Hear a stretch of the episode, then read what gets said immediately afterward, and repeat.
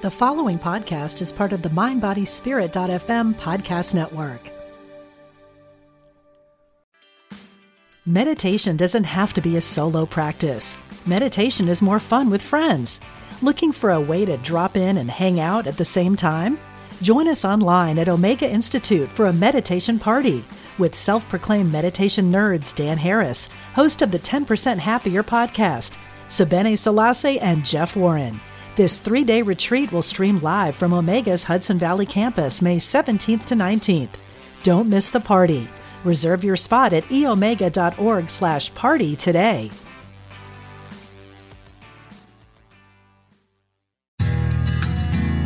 This is Soulful Living on Empower Radio.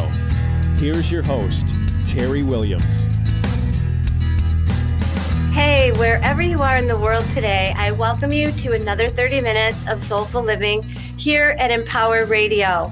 Um, I'm going to try to say this without weeping. My guest today, Regina Louise, has impacted me more than any other guest I've had on this show.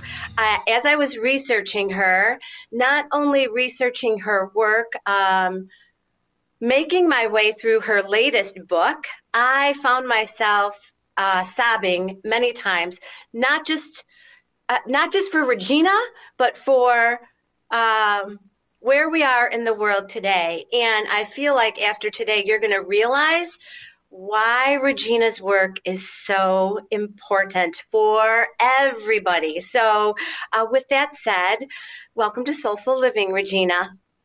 Ah, Terry, the pleasure is mine. What a way to kick off Motivational Monday. Yeah, really? Let's just jump right into it. Okay, so uh, let's give the listeners a little bit of history about you. You were in the foster care system for um, a really long time and in what 30 different places 30 different places yeah. um, and I, I love that um,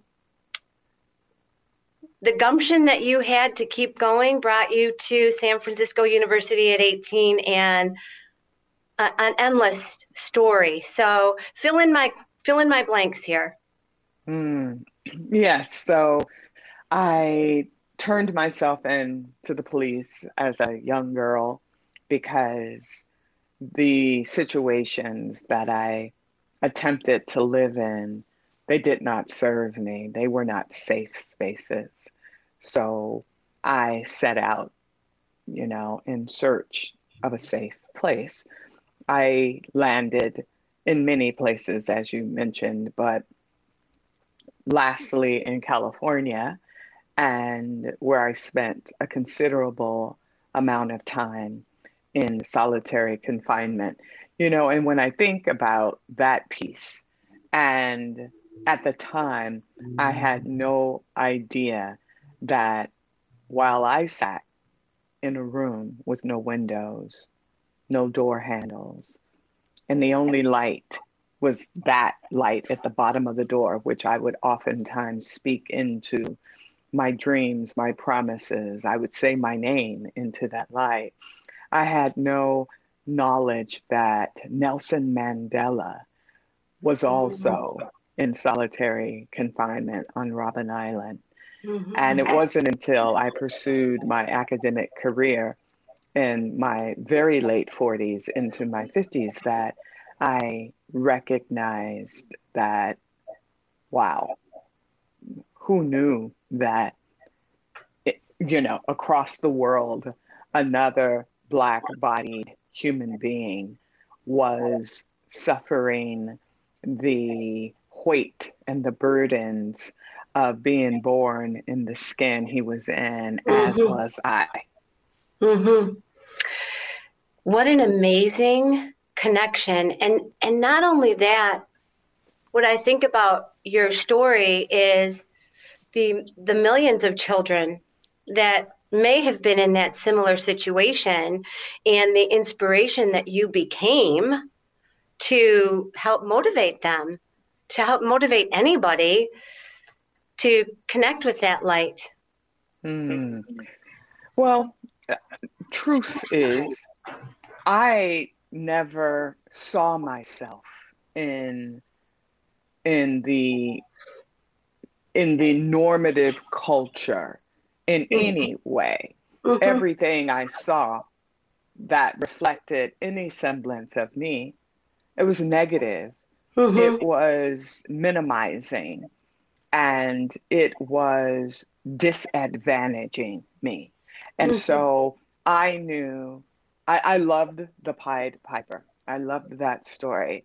How a man could blow a flute and and and pull energy towards him, right? To to do whatever it was he needed to do. And what I love is that idea that my story is is metaphor, is symbolic of playing the instrument of possibility, Mm. playing the Mm. instrument of like I said to you, I dream in equality. That's that's what I know. That's all I know. Yeah. That so to to become that, what what what did the uh, Dalai Lama say? Be the change you want to see. So Mhm. There it is. hmm Okay, so as a young child, though, you know, you didn't have that. You didn't have those leaders to uh, to connect with. What do you think it was inside of you that kept you focused on that light? You know, that kept you standing in your own sense of empowerment. Really, for a child to turn themselves into the police and say, "Hey, I'm not being taken care of." that's got a lot of gumption behind it. So what was Right. it in you? Well, well, I think, excuse me, Terry, great question. I believe there is a, I, I answer everything with a story. I'm sorry, it's just that's okay. I'm- I love story. Please. Yes, it's, it's the way I'm stitched together.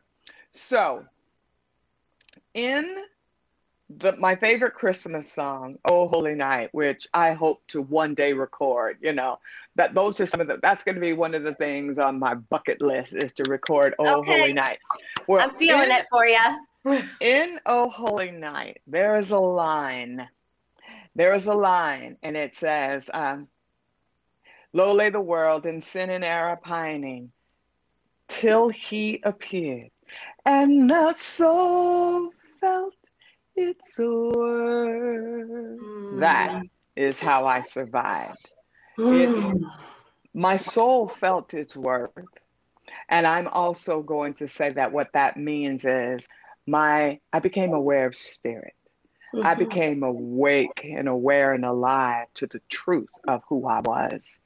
And Mhm. I could feel that the people I lived with, now I know hurting people hurt people. Yeah. I was so vivacious and what one would call precocious. I, I came from people who were afraid, who were afraid to express themselves. I came from people who came from sharecroppers. So the epigenetic lineage that followed me was from people who had, you know, they say that that saying when you squelch someone's spirit. Yeah. I came from people whose spirits were squelched. And Mhm. to see me so alive and so vibrant. I've been on the other side of, of watching somebody just, you know, come alive like fireworks and and they feel oppressed because someone else told me I can't be like that Mhm. and and and try to, you know, hold me down till I learn to hold myself down. So I get it. I get what they must have felt when they were when they were forced to deal with me, right? yeah. So, Wow. Wow. Well, I I think of your story uh, of your life and what you're living right now as um, you're. I, I practice a lot of mystical stuff, you know, shamanism. Whoops, there goes my glasses. Um, anyway, I practice shamanism, and I feel like what you're what you're speaking right now is providing the opportunity to rewrite the history for your lineage, for your ancestors, and change the future for whatever, you know, um, familiar beings or familiar, not necessarily family, come Right. across your path. And Right. that that's a really powerful gift and opportunity that you are naturally walking. It's mm. really beautiful, really beautiful. You know, it's interesting. This morning, I was posting something on Instagram. I'm going live today with someone who I have a lot of respect for. So, anyway, I was posting the live announcement and I came across another post from someone who follows me that said, from Mother Teresa, mm. anyone who you come in contact with, as they leave you, make sure they do so more happy. Yeah. And I, I, I, I stop for a moment. I'm like, that's what I love. Yeah. That's what this game is about for me is anyone that I come in contact with, I want to make sure that they leave that interaction mm-hmm. far more happier than they did coming into it. Well, that's how I live my life. It's working right now, and I'm sure my producer Kojo will agree. You know, he has the he has the advantage of listening deeply and watching as we communicate, and I mm-hmm. have a feeling that he's going to find something in here that's going to change his life. And I know I have no doubt the listeners will. I have no doubt the listeners will. Um, when I mentioned that I was not moved, I have never been moved as deeply it's hard for me to even speak about it about your story as as anybody's story as I was yours. It particularly got me that you met somebody that you loved. You met a woman that wanted to be your mother who loved you. And because of uh, the racial disconnect, she couldn't, and you couldn't.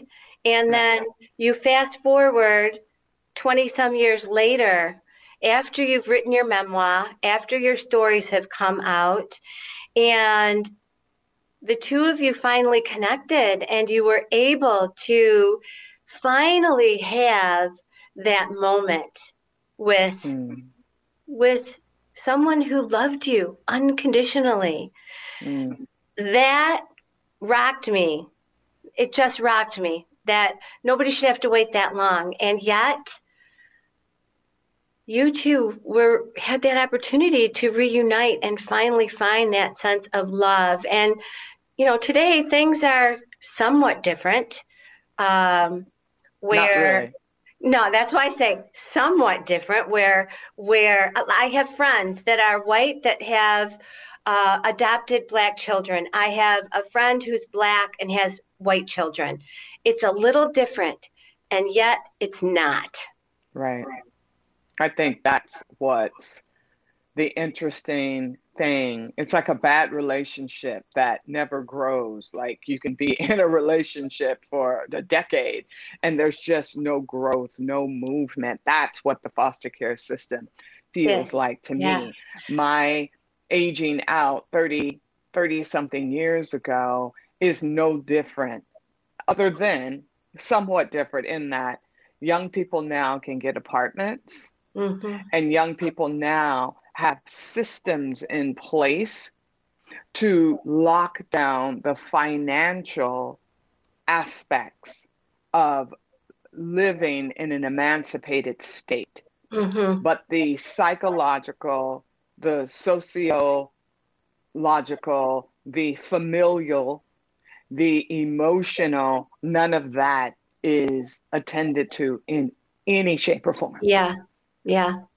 Yeah, I like to think of it as um, emotional health as opposed not necessarily mental health.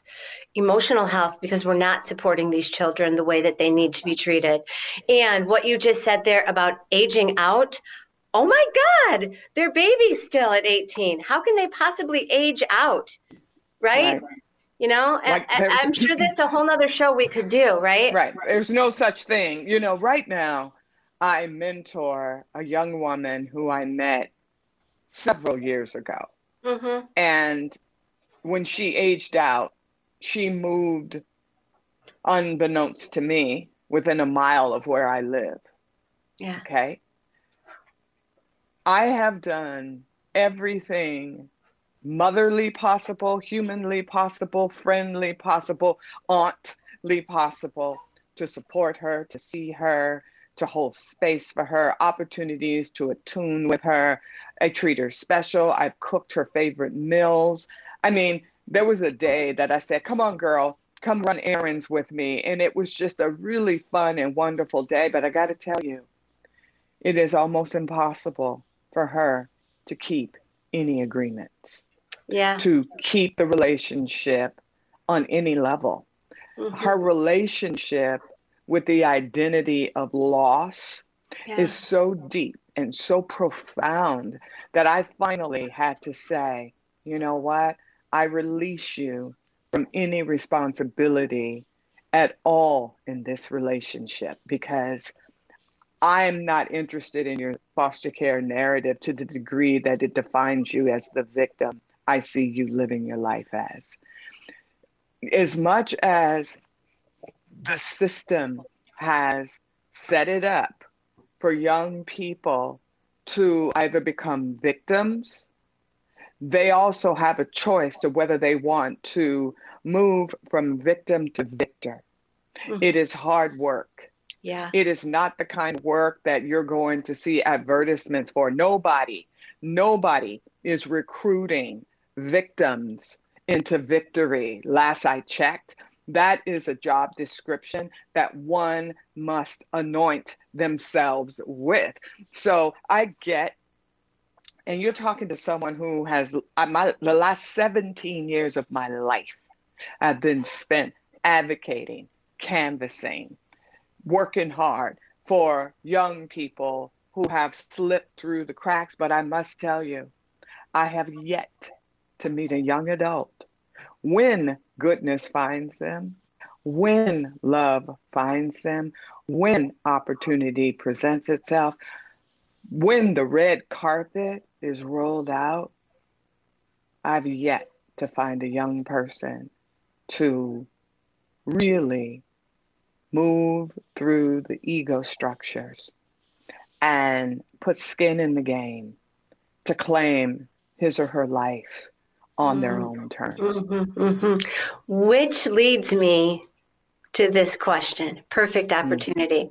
The book, Permission Granted Kick Ass Strategies to Bootstrap Your Way to Unconditional Self Love. Yes, right on.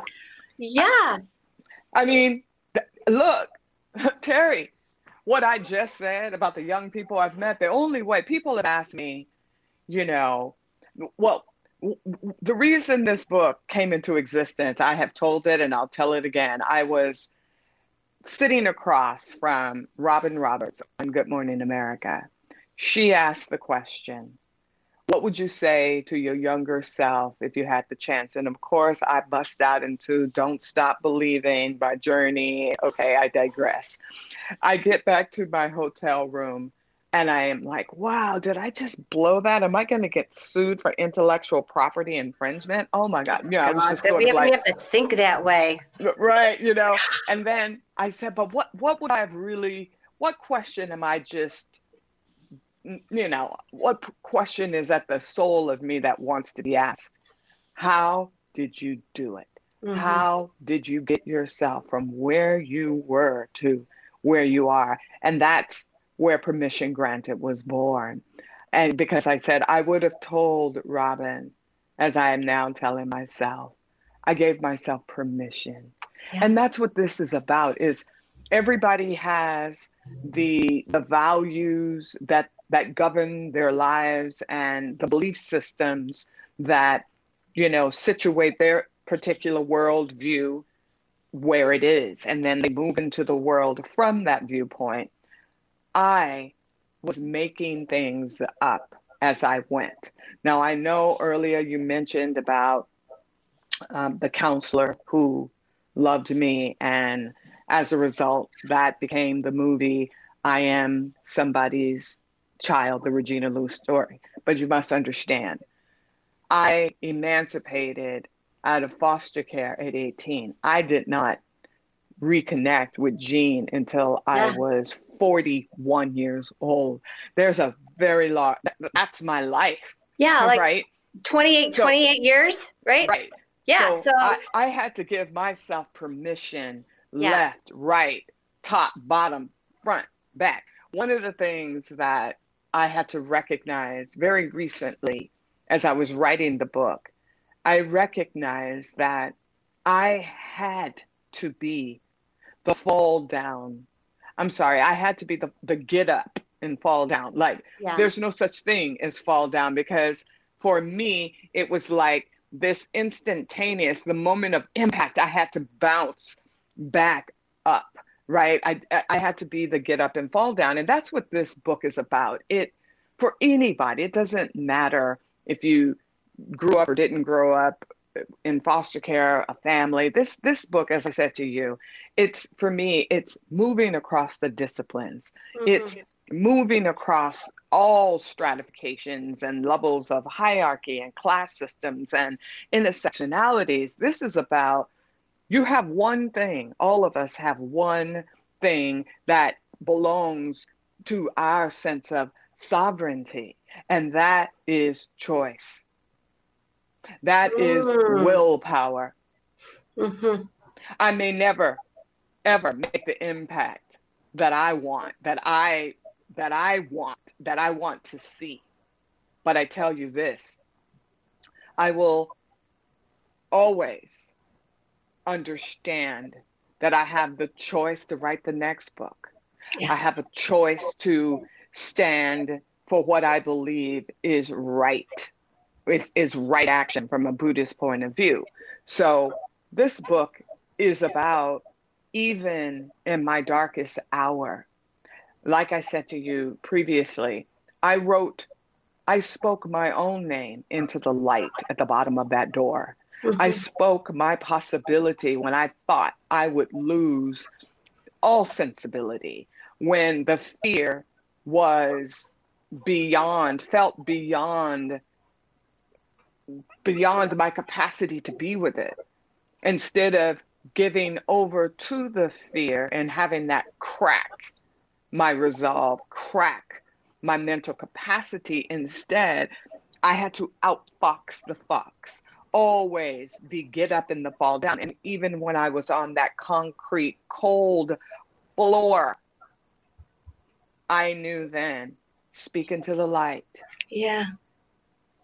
Yeah. Well, and, and what I love about the strategies that you have in the book, they came from they came from your own true experiences and what you've uh, done for yourself.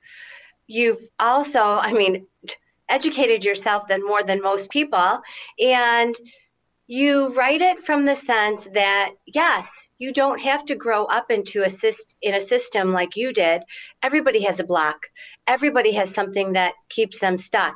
Um, in, I think it was in the introduction where you talked about the love formations. Maybe it's the first chapter. You talk about the love formations where you change your self talk. You know, you talked about getting up and falling down.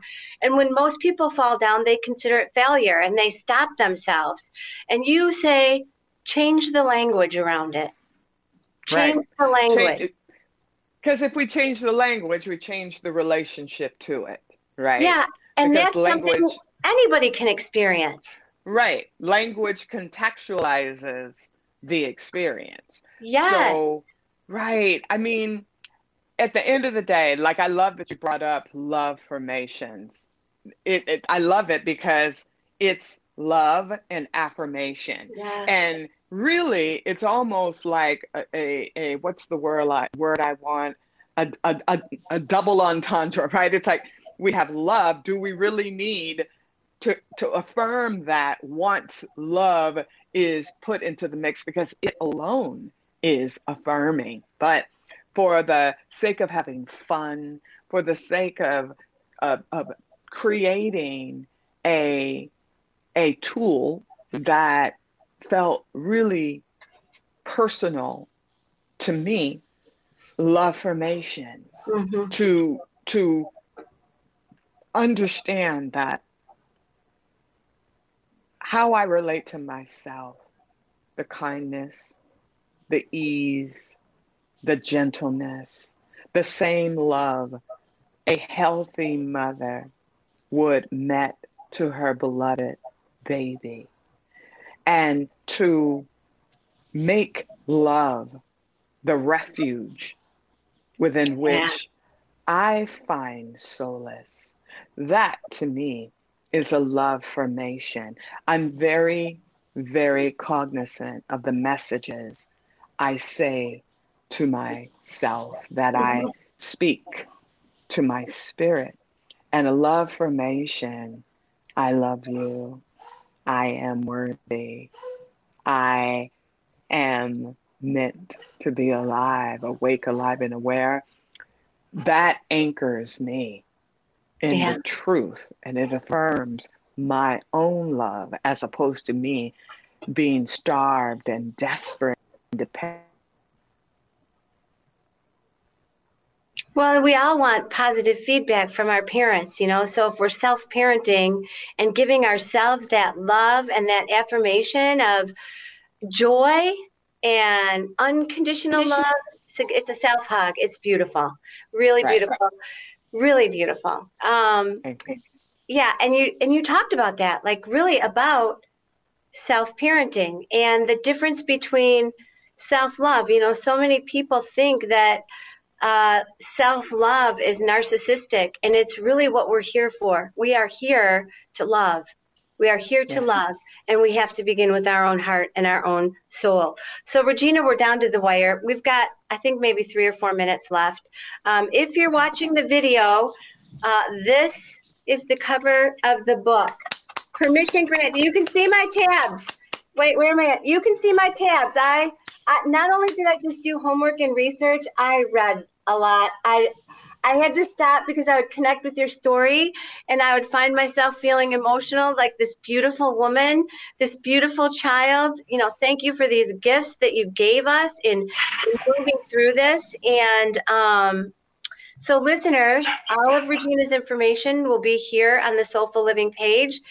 We didn't talk about anything compared to what we could have talked about. The depth of this book and the depth of Regina's work is so powerful. Uh, I know that you'll find her on Instagram.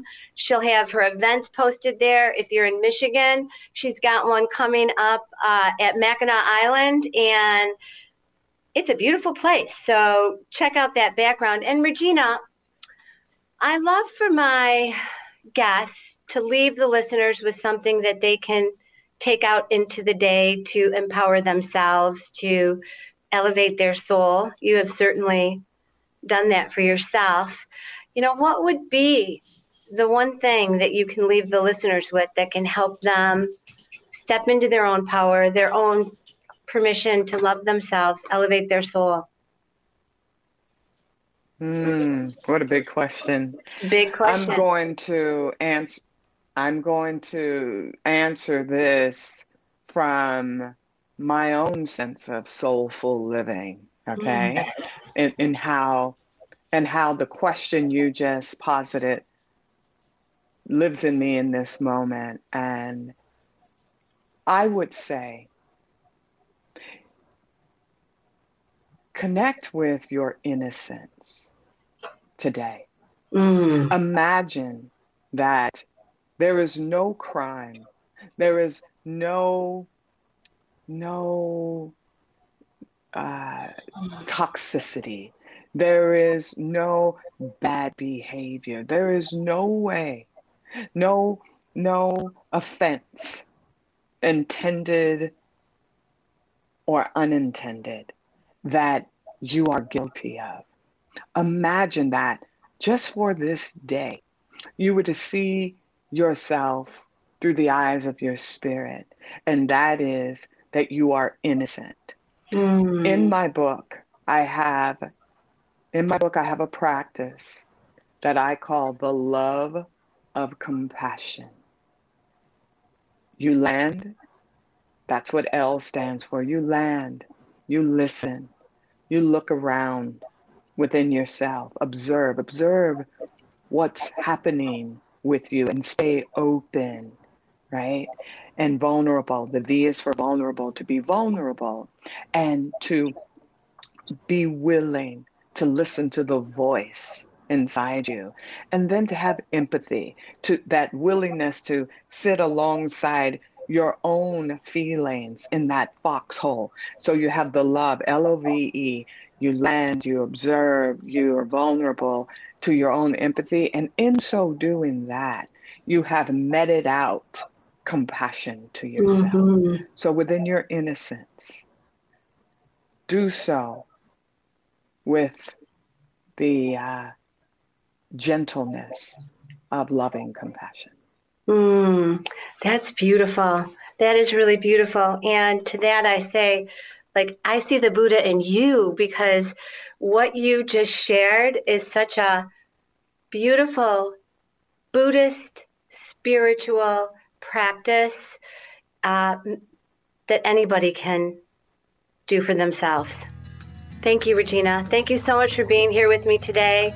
And You're listeners, welcome. grab the book, Permission Granted Kick Ass Strategies to Bootstrap Your Way to Unconditional Self Love. We didn't even talk about an iota of those strategies. She has some great information and insight. Thank you so much, beautiful. You're soul. welcome. Mwah. You're welcome. Much love. Thank you.